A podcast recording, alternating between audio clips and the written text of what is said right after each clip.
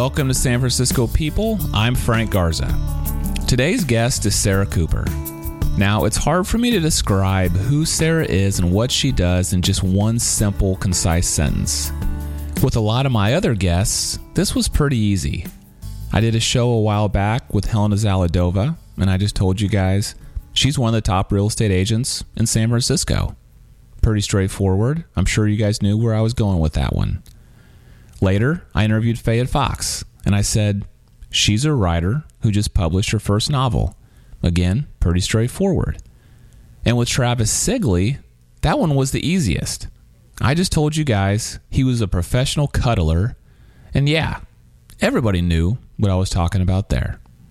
But Sarah, her and her career path are not as easy to describe. Since high school, she spent most of her life bouncing between two different paths. On one side has been more traditional roles in corporate America. On the other side, she's been trying to find her creative passion. She's worked for companies like Yahoo and Google as a graphic designer. She's done acting in commercials, TV shows, and films. She's been a stand up comic and been on stage at some prestigious comedy clubs in New York. She's currently spending a lot of her time on her satirical blog, The Cooper Review. The Cooper Review features weekly original articles, videos, and cartoons on corporate humor, news, and other stuff. She's best known for a post called 10 Tricks to Appear Smart in Meetings. She published that one last summer without expecting too much, but then it went viral. Since it was published, it's been viewed 3 million times. Today, Sarah shares her journey that she's taken to discover the right path for her between corporate America and her creative passions. And she also shares what some of the best highlights have been along the way. Sarah lives in the Haight. She shares her favorite spots in the hood and throughout San Francisco. So let's go talk to Sarah.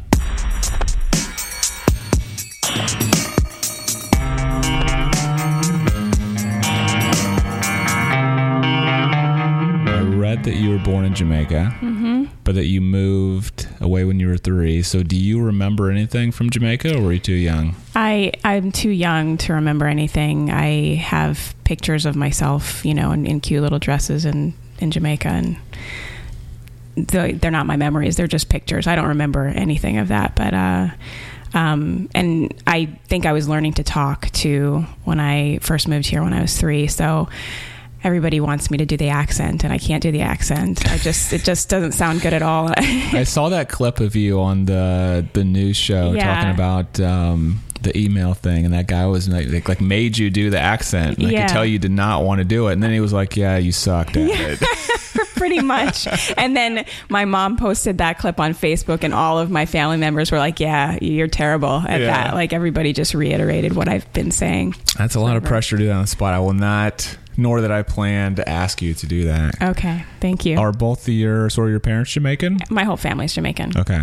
So what um, made you guys move to DC? Right? Isn't that where you moved? Um, yeah, my grandmother moved first, so that's my dad's mom, and um, just more opportunity. You know, the Jamaica's still a third world country for in all intents and purposes, and um, you know, so my parents had four kids. I was the last one, and um, my mom left. We, you know, I had a bunch of family in New York and Florida and Maryland, and my mom left to kind of do some research on where you know we should move to, and then you know finally decided on DC because that's where my grandmother was. But it was just for more opportunity. Well, when I was reading your bio Mm-hmm. and your story, it it reminded me of a tennis match. Mm. And uh, let me explain myself. You know, you, you you picture the face of somebody at a tennis match, and they're like constantly looking from left to right, like back and forth, back and forth. Yeah. And your journey reminded me of that because there's these two paths it seems that you've been like trying to decide between and trying to try out. There's this creative side of you that's done acting, uh, stand up comedy, writing now. And then there's this more, I guess, the more typical corporate, professional, like graphic design side. So that seems like something that you've been like wrestling with, trying to figure out your whole life. Can is that accurate? Can you talk about that? That's incredibly accurate. Um, just today, I, you know, was doing research on incorporating a business. And then I remembered just five years ago, I was doing research on incorporating a business when I had, you know, tried this like before, you know, so uh, it's funny. I've never heard a tennis match as an, you know, analogy for that, but it is very much like that. I've, you know, I've always had a creative side and a need to make people laugh. I was the funny one in the family, still am. Um, and, uh, I also am an immigrant. And so my parents are also typical immigrants, want their kids to have jobs that will make them lots of money and, and make sure that they're secure. And so I think I've always struggled um, with taking the creative stuff seriously. Everyone takes the real job seriously. They take the title seriously. When you say that you're exploring acting, they're like, okay, they don't really take that very seriously. And that's the reaction I got, you know, from my parents. It's the reaction you get, you know, whenever you try something that's just a little bit different. And um, I'm very uh, sensitive to how people react to what I do. And so I think it's just that now I'm starting to get older that I'm starting to realize, you know what, I have to take myself seriously. You know, I have to say this is important and this is meaningful to me. And it, you know, other people will come around eventually, hopefully, but I can't really worry about that. But it's definitely been a struggle between like what people look at and approve versus what I am drawn to. Right. And I did get the sense that, um, I don't know if conflict is the right word, but with your parents, mm-hmm. um, that they have kind of pushed more towards the professional side um, I think I read that you had a theater scholarship mm-hmm. to the University of Maryland, and mm-hmm. they kind of pushed you to do something more business related. Yeah, is that has that conflict been always there? Yeah, I mean that conflict has been there, and I, you know, I think I like to say it's all their fault because that's just easier. um, but if I really, really wanted a theater degree, I could have pushed and I could have made it happen. Um, I think that I was just still struggling with the fact that people, you know, other people didn't even, you know, think it was a good decision or a good move. Um, I think my boyfriend in college was also someone who was like, I don't know about that, you know. Um, so I think I was just really affected by that, not just from my parents, just from everybody, um, everybody around me. Okay. So let's talk about. I want to talk about a lot of the you know aspects of your journey, but let's talk about the acting 1st mm-hmm. I mean, mm-hmm. it sounds like you always had that bug growing up. You know, I think I read you always felt like you wanted to perform mm-hmm. in front of people. So, I know you've done commercials, you've done some film, you've done some TV shows. Let's talk about the commercials 1st mm-hmm. Tell me about a few interesting commercials that you've done. Okay. Uh, or any that stand out. What have you tried to sell people? well, um, when I first moved to New York, I was in a commercial for Bing, which was relatively new at the time. The search engine. The search engine. And it was with um, Kelly Cutrone, who uh, some of your viewer or listeners, viewers, uh, your non-viewers might remember from like reality television. Like she's this fashion person who dresses in all black and just has a terrible attitude about everything. And um, yeah, so I was, you know, an ice cream store employee or opening up a shop and like you know, she had come to find it was a commercial for Bing that was going to play in uh, cabs. it was cabs? a cab commercial. Oh, in cabs. cabs. Okay. this is what they do in New York. Like you're in cabs so much that they make commercials specifically for cabs. Oh, cool. That will be like, oh, I just found this on my Bing app. I'm in a cab. I'm going to tell the cab to take me there, and then you know they come over there. I, I don't know. It was silly. Yeah. Yeah. Okay. Yeah, that's one. I can't. I don't. I, I feel like I didn't do that many commercials. Um, Is that where you got your start? Was that the first, I guess, acting on television that you did? Um, no, I, um, I, when I when I moved to San Francisco, I worked for Yahoo for a while, and then I left Yahoo and sort of left the tech world to pursue acting again and then ended up back in Atlanta and uh, with an agent. And um, so I was doing a lot of like extra work, uh, a lot of Tyler Perry stuff. Um, so I was in, uh, you know, Meet the Browns and those kinds of like shows um, because he has a huge studio there. So that was the first sort of television stuff that I'd done. Okay. Yeah. How about the Army Wives? Mm-hmm. I know that was uh, that was uh, I guess a series, or you booked a couple of episodes on that series. Yeah. Uh, Sherry. Yeah. Is that who you were? Yeah. And, and was that on was it on Lifetime? Um, was that Lifetime? Um, The maybe. clip I saw was on Lifetime, but That's it right, could have just been like replaying it. Yeah. Um, tell me about that role. Yeah. And, and did that seem like a bigger break to you? Because it seemed like after that you decided to move to New York and pursue acting a little bit more seriously. Yeah, yeah. So I had been um I had been in Atlanta for like a year and a half. I had auditioned for that show 10 or 11 times before I finally got a part. Um and it was a real it was a really small role, but I still had a trailer and stuff like that, so that was cool. Um there's there was only a few shows at the time that shot in Atlanta. Um, and that was one of them. I actually never watched it before. I thought it was a reality show. I had no idea what it was, but you know, I was auditioning for it. Um, That's what I thought when I heard the name. yeah, yeah, that's what I thought too. Um, but then I started auditioning for it. Finally, I got a part on it, and um, turned out to be a recurring role. I had two episodes on on the the series, uh, and it was interesting. It's it's it's weird how much time it takes to shoot uh, those shows. Um, a, a scene that is only like a few minutes long could take hours to shoot, and I think that was. Um, I had a few moments like that, you know, in little bits of theater that I was doing or uh, TV shows that I was doing, where I was like, "This is." I, I'm. I enjoy the output. I enjoy like seeing it, but I'm not sure I actually enjoy the actual doing of it. I'm not sure I actually enjoy being on set for four hours to say two lines. Like I, I didn't. Um, I, didn't- I didn't enjoy it as much as you know when you see actors being interviewed and they're like, "Oh, this is so much fun," and you know, I'm just getting paid to do what I love. I just didn't feel that way. It just it felt exciting and it felt rewarding, but um, it wasn't as much fun as I thought it was going to be. It was a lot of pressure too. That was the first time where I had giant cameras in my face and a sea of 20 people behind the camera waiting for me to say my one line. And I just felt really nervous and just, I felt a lot of pressure. Um, and it wasn't as much fun as stand up or improv of just doing things off the cuff and whatever happens, happens. It felt very much like I had to be very precise.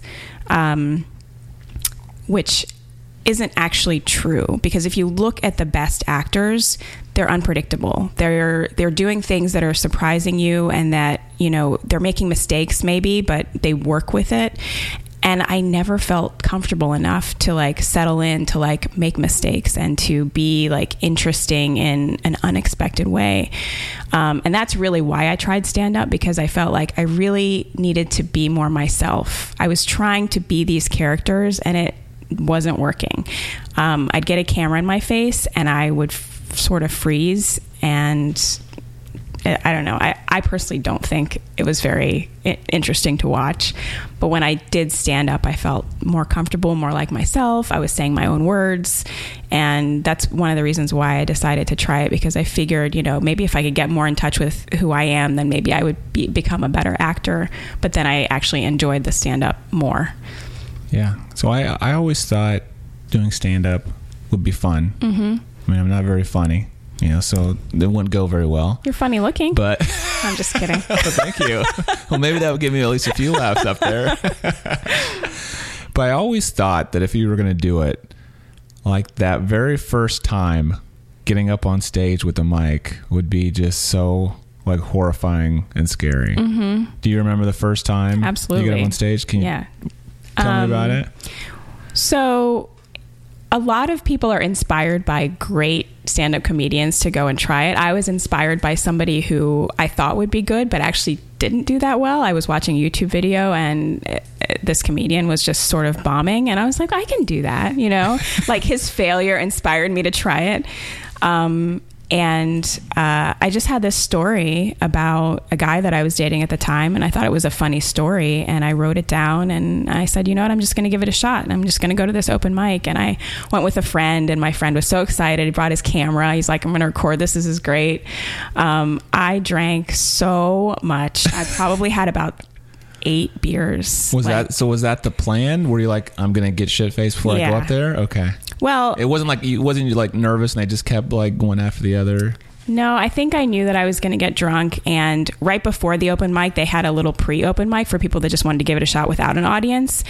And I did it, and it was horrible. I mean, you know, to try it with people there is one thing. At least maybe you can make them laugh a little bit and you can get some feedback. To try it for the first time with no audience, no laughter, nothing, and you're just saying whatever you're saying, like I was so nervous.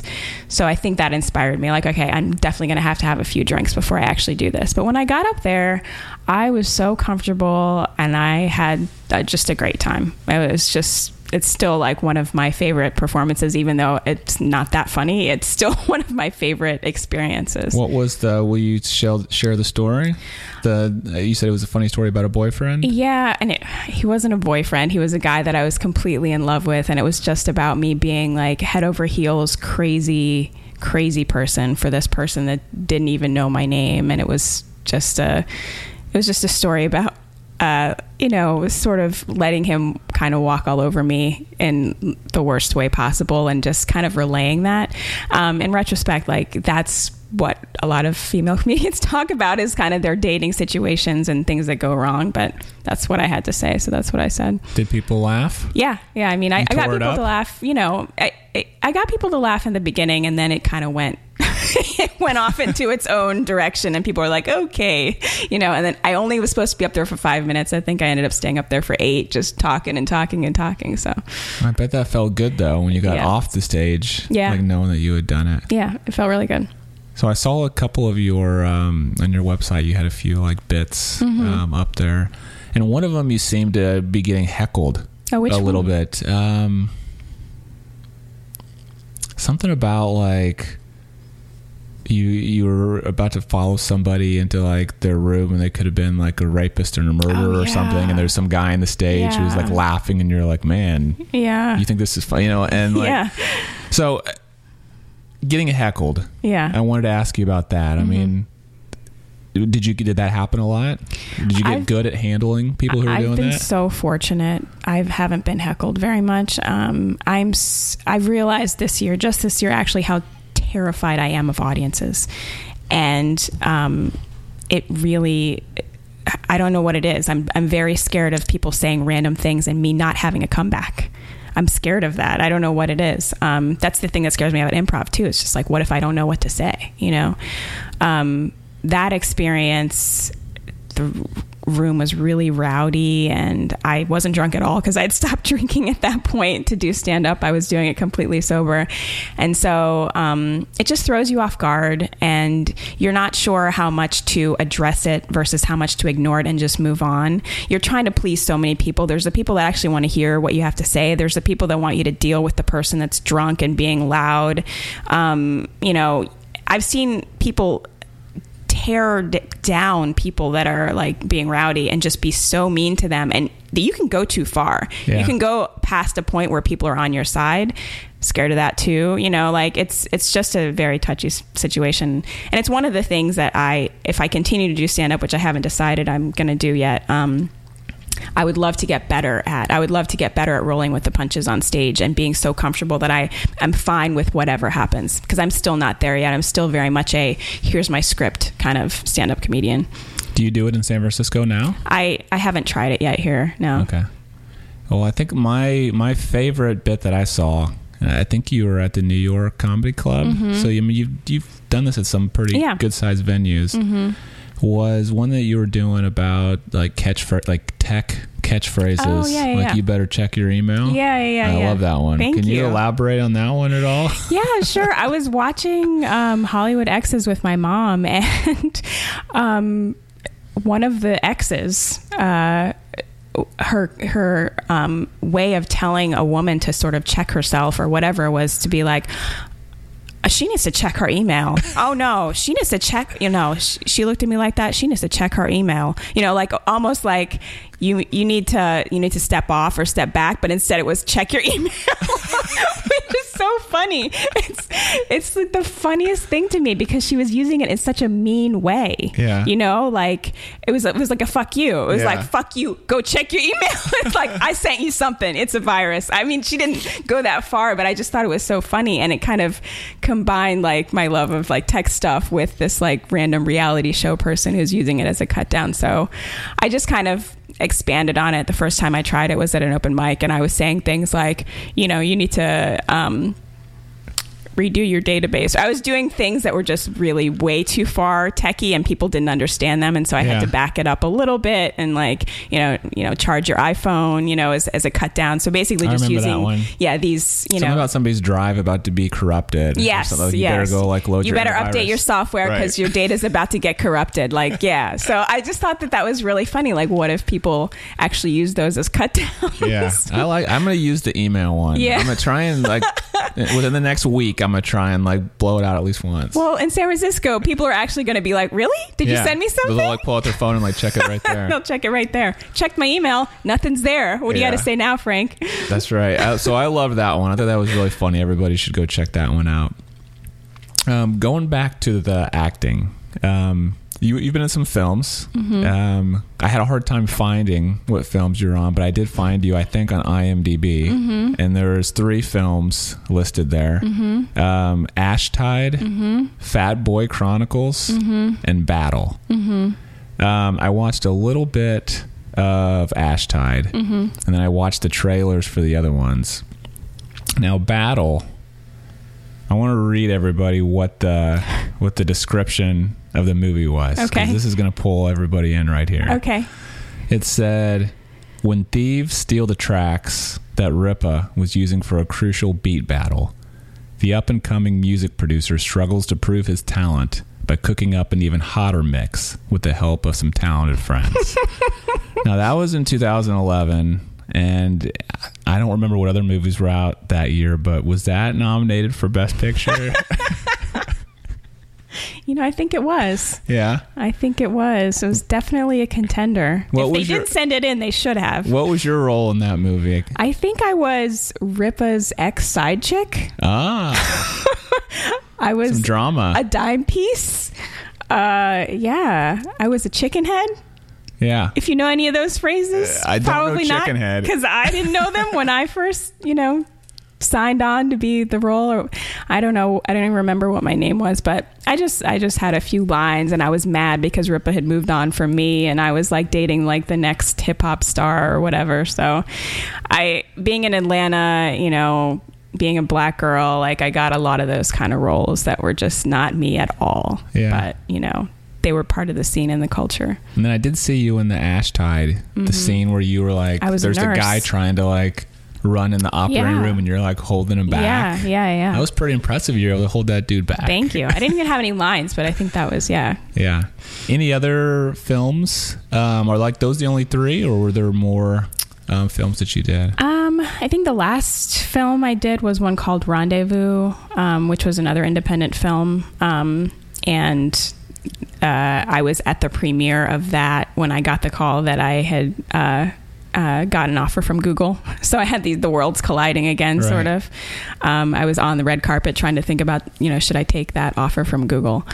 Um, and yeah, that was kind of like th- three, you know, stories, three relationship stories, sort of intertwined. So at some point, I think you were working for Google, Mm-hmm.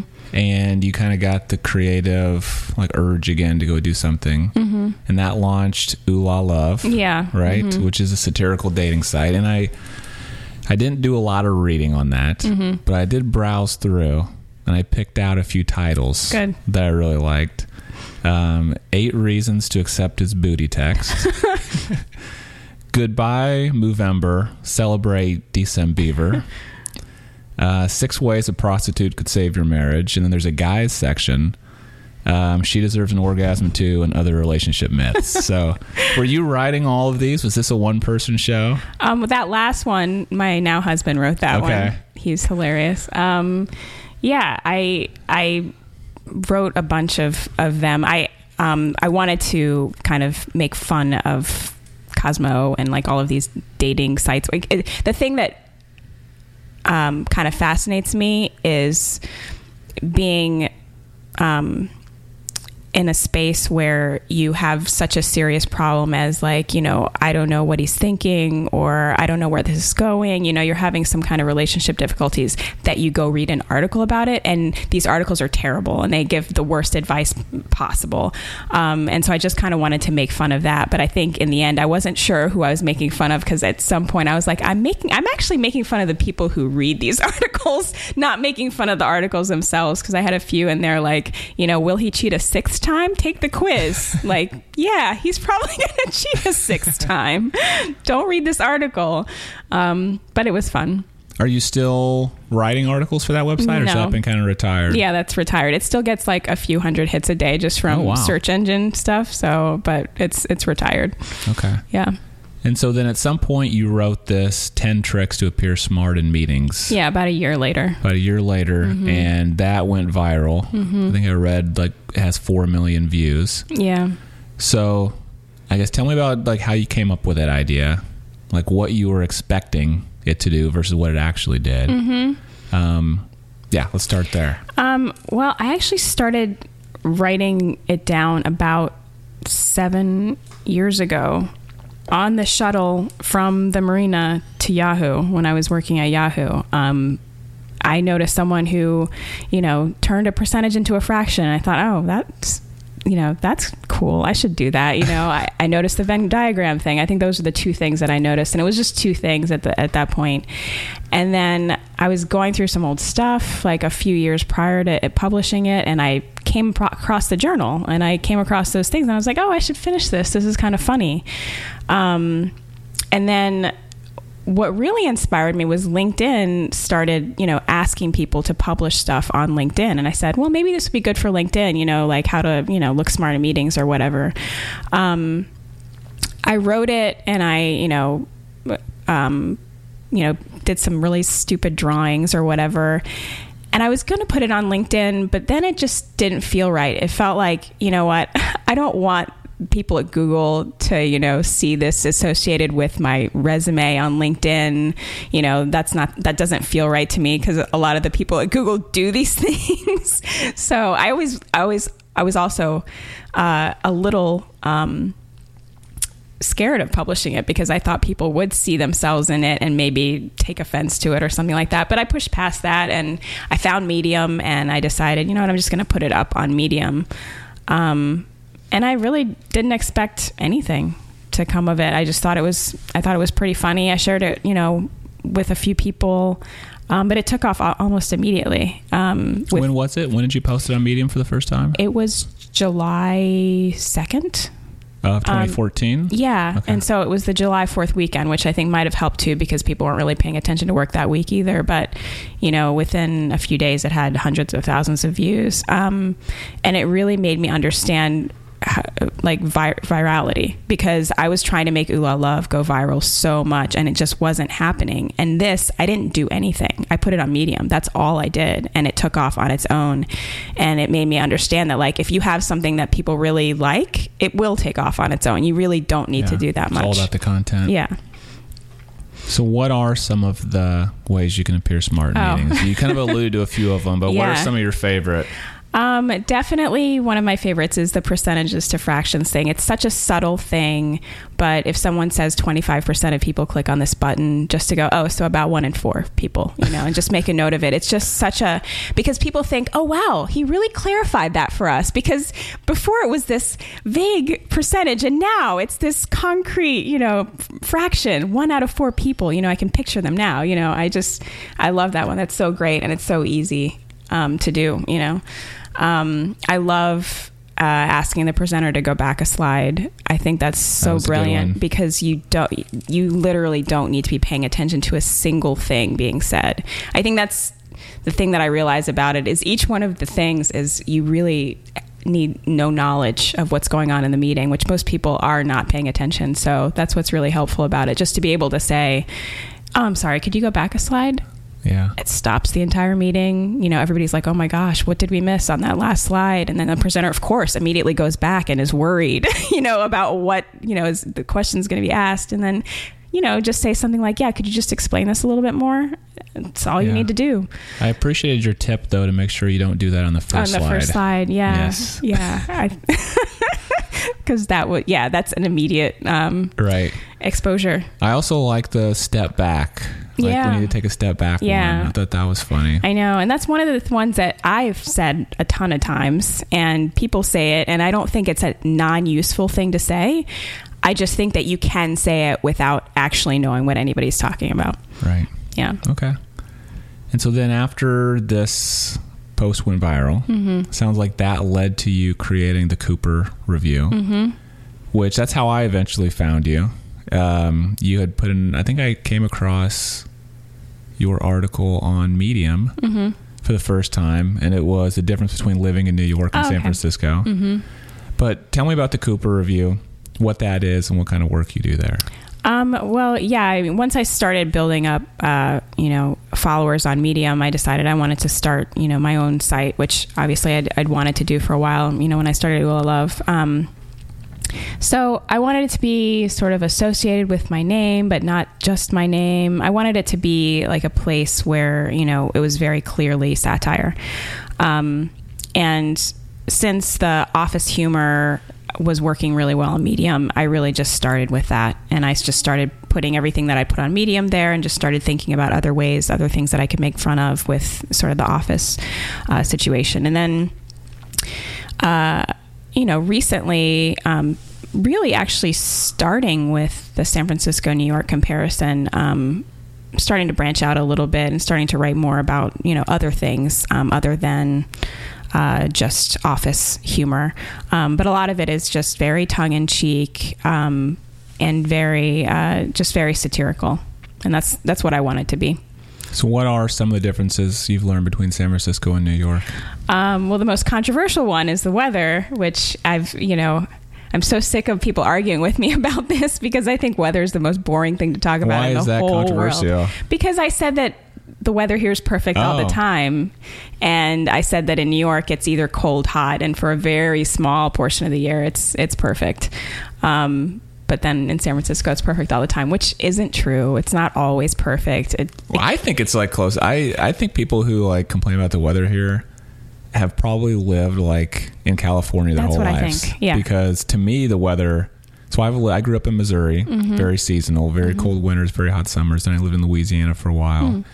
where it's like five months of the year I don't even want to go outside. Mm-hmm. So to me, this is like pretty much perfect weather. Yeah, and I think that's the key is that I just moved from New York where last winter we had 0 degrees for weeks, you know, and people are like it's freezing here. It's always cold. It's so chilly. It's so windy and the chilly, windy, freezing weather here is like 50 degrees. It's not what it was in New York. And so no, it's not perfect and yes, I do have to wear a sweater, but comparatively it's it's pretty nice. Right.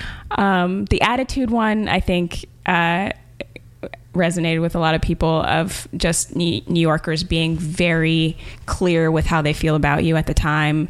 The get the fuck out of my way versus here, people are very passive aggressive Yeah. and they've mastered passive aggression. And it's, uh, I, I, I can't say which is better. I think New York is better. I think New York beats San Francisco in that respect because I think if you can be honest and open with how you're feeling, it, even if it feels aggressive, at least it's honest. Here, uh, there's just too many tight-lipped people that are just repressing a lot of emotions. Right.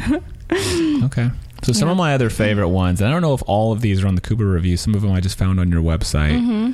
But another one I really liked was 14 rap lyrics. Oh, yeah. You can use in your conference call today. What's Yeah. some rap lyrics you can use? Oh, I I think I. I think I had. I can't even remember. I liked them. it. I You think that wanna there's an intro. them. An introduction one Yes, where you're like straight you out annou- of uh, like Cambridge. how you announce yourself on the phone. yeah, straight out of Cambridge. A product manager named Jeff Dunn. um, which I think is funny. Yeah, I it's I don't know. I don't remember what they are, but they're Okay. basically just plays on Yeah. rap well, it's a good one. I don't know. I don't think I'm going to implement any of those. Oh, okay. But uh, I did think they were funny. Thank you. Uh, there was a great video you did on getting married in your 20s versus 30s. Can Mm-hmm. you talk about what some of the differences are there? Yeah. Um, the the thing that gave me the idea for this was my bachelorette party where uh, one of my friends went into her purse and like brought out some vitamin B12 complex so that that would help our you know hangovers the next day. And it just you know hit me that if we were 25 we'd be doing E not vitamin B12 complex and so that's one of them and uh, changing my name was a huge one because I just know that growing up I was like oh what's my name going to be like you know what am I going to change my name to and now I don't want to change my name. I just Right. don't want to change it. It's it's, it's still. I think my husband really does want me to change my name, but I still don't want to do the paperwork. I don't want to go through the process of it. I just want to be Sarah Cooper. Um, so I'll probably not change my name. um, the you know wanting to invite everyone and have a huge wedding uh, is is definitely a big one. Um, and it's sad, but the reason really is you know when you get older. You don't keep in touch with people, and you really do realize who you want there and who you don't want there. And you know, for better or worse, that just means that you don't have a big wedding usually. Um, so those are some of them. Okay, so we talked about this journey you've been on and kind of bouncing back and forth. Uh, where, where do you see yourself now? Um, I know you, you you left your job at Google recently. Uh, you're doing the creative thing through your writing and the and the Cooper Review website, and uh, you know I just learned you're writing a book as well. Um, where do you see yourself in that journey? Still bouncing, or more settled on Um, a path? Well, I'll tentatively say I'm more settled um, because I am taking myself more seriously now, and I do see a path to making money doing this. And I think I just didn't see that before. I didn't see how this could be a career, but now that I have a website and I have a presence and I have these avenues like writing a book or you know putting together videos. Um, I see that there's a path to actually making it a career. And the longer I stay away, the harder it's going to be for me to go back. Um, I think to to the corporate world. I just I think I'm more optimistic this this time around. Um, I see a lot of potential.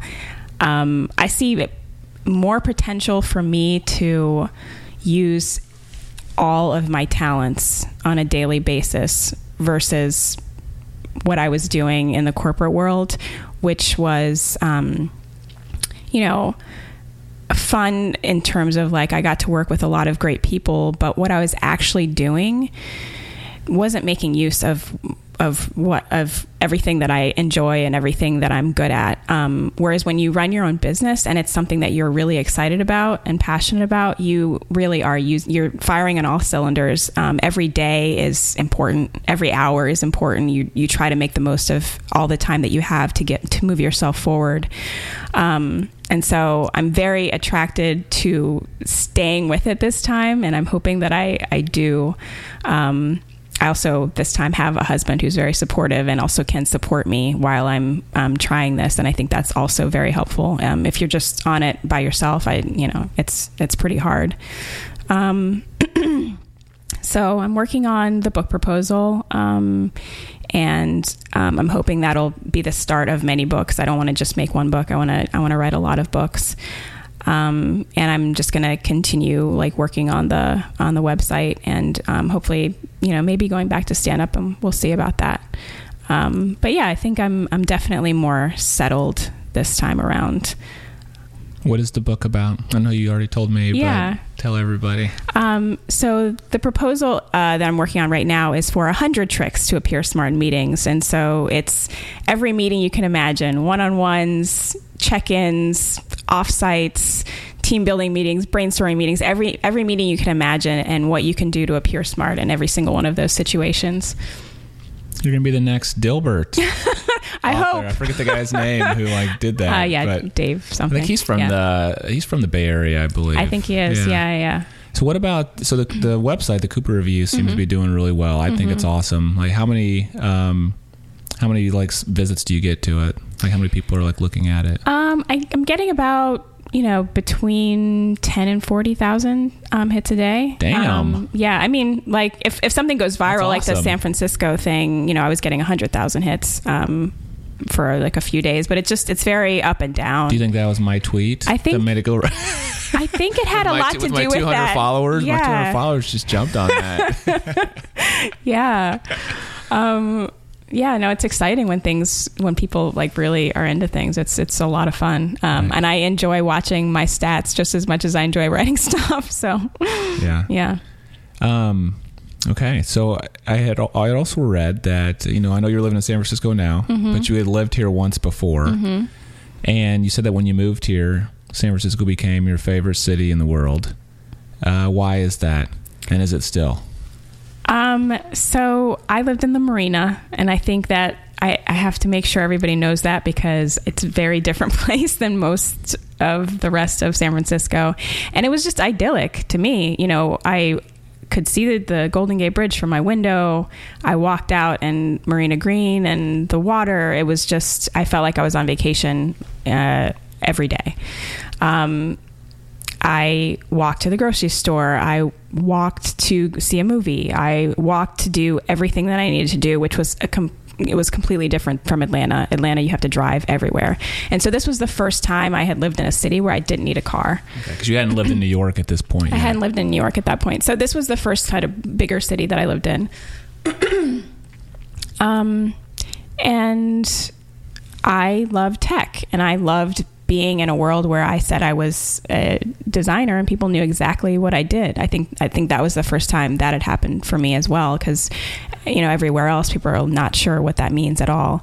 Um, and so I loved being around like the startup scene at that time, and you know going to 111 Minna and hanging out and uh, seeing people just trying different things. I mean, it's even crazier now than it was back then, but it was still a lot of fun.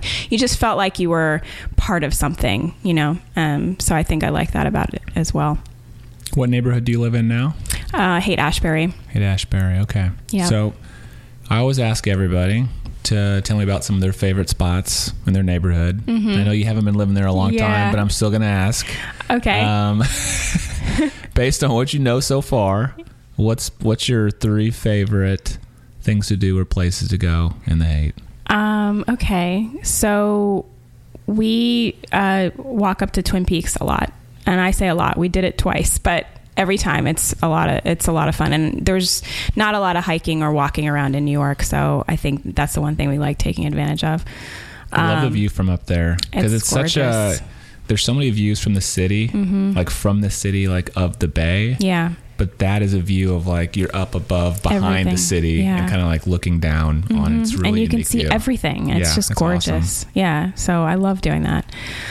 Um, I, this isn't a place to hang out, but the Haight Street Market has uh, really amazing sandwiches. I'm just going to plug their sandwiches. Uh, the deli there is great. Um, and on Tuesdays, well, they have a um, frequent like sandwich buyer card that you can get, and on Tuesdays it's a double stamp day. Damn. So just letting all your your listeners know that you get double stamps, and so that means that every um, few weeks we get a free sandwich. nice. So I think what, what's your favorite sandwich there? it's Gus's special. Gus's special. It's What is got that? avocado and turkey and um, you know mayo and cheese. It's delicious. Anything with avocado, I love. Um, and then the last place that I will say is a restaurant that my husband and I has, have already been to three or four times. And I think it's called Bazaar, but I don't. It might Bazaar. or Bazaar or Razor or it has a Z in it. Um, and I wish I had looked this up before. Should I just look it up right now? Uh, sure. Okay. What is it? Uh, what kind of restaurant is it?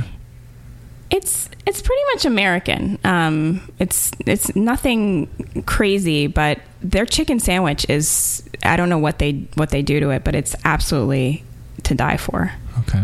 Um, We're gonna get this. Hold on, everybody. I don't want anyone to miss out on this. Yeah, Because I, feel haven't like- heard of this place unless the name is like way off. Kezar. Oh, K- Kezars. Kezars. Kezars. Okay, there we yeah, go. Yeah. Kezar. Yeah. Well, that's one of the Fun. that's one of the um, most well known sports bars in the city. Yeah, and right I love their wings. Oh yeah, I should try that. So what is the sa- what is the sandwich that you said you really like it's there? the chicken sandwich. The it's chicken just their sandwich, chicken okay. sandwich. It's really good. Um, Padrecito across the Padrecito street. is We went there good. for um, Cinco de Mayo. It was Okay. also really good. Okay. Mm-hmm. So the other, I guess, the final question I always ask everybody is if they had to move away from San Francisco, how would they spend their last day here? Oh, And you know, I know you're maybe not as sentimental as some of us are because you've just been here like a short amount of time. hmm But you know, take me through your perfect San Francisco day. If you knew you were, for some reason, going to maybe move back to New York or something, how would you spend your last day here? Um, I would. It would definitely include the Golden Gate Bridge. I love that bridge. Um, I don't know. Maybe I would drive over it and maybe walk back. I'm not sure. I, I would definitely just hang out there. Um, I would. Um, probably the Embarcadero too. Um, these are all really boring. Sorry. I like it. the bridge would definitely the Golden Gate Bridge would be my last day. I'd bike across. Is What I Yeah. would do. Yeah. Um, what else would I do?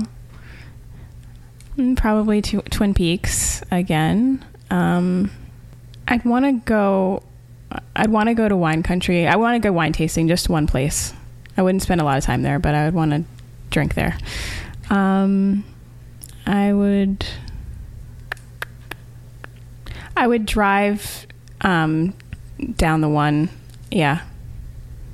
I love. I love Like south driving towards like Big Sur. Yeah, I love driving down the coast. I just think it's so beautiful, and it's it's such an awesome experience. So I would do that. That's not really in the city, but No, that, that um, counts. yeah, Yeah, I love Big Sur. Big Yeah. Sur is one of the most beautiful coastlines I've seen, and I feel like I've seen like a lot, like around the world, and it's like Mhm. few rival like the color of blue of that Yeah. water and like the sheer cliffs. It's, yeah, it's amazing. It's breathtaking.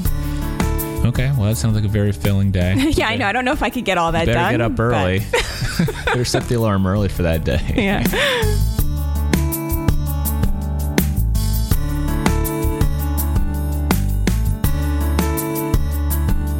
I have a lot of respect for Sarah because she hasn't been afraid to try new things. And when things didn't work out or she wasn't happy, she moved on and she tried something else. I think with each new thing she's tried, she learns something a little bit more about what her true passions are. And I get the feeling she's getting very close to landing on the answer. You can read more about Sarah by going to the San Francisco People website. It's sfpeoplepodcast.com. From the front page, click on Sarah's picture, that will get you a recap of the show and links to everything we talked about, including a link to the Cooper Review website. If you're on Twitter, you can follow the show at SF People Podcast. And if you tweet about a San Francisco person doing something interesting, tag your tweet with the hashtag SFPeople. I'll be following those to help me find new guests for the show.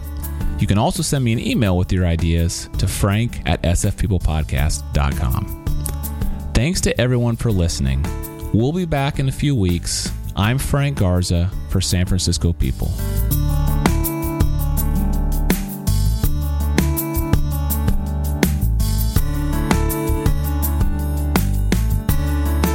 You are listening to Best Frequencies Forever. Can you read music? No. You're hired. BFF.FM.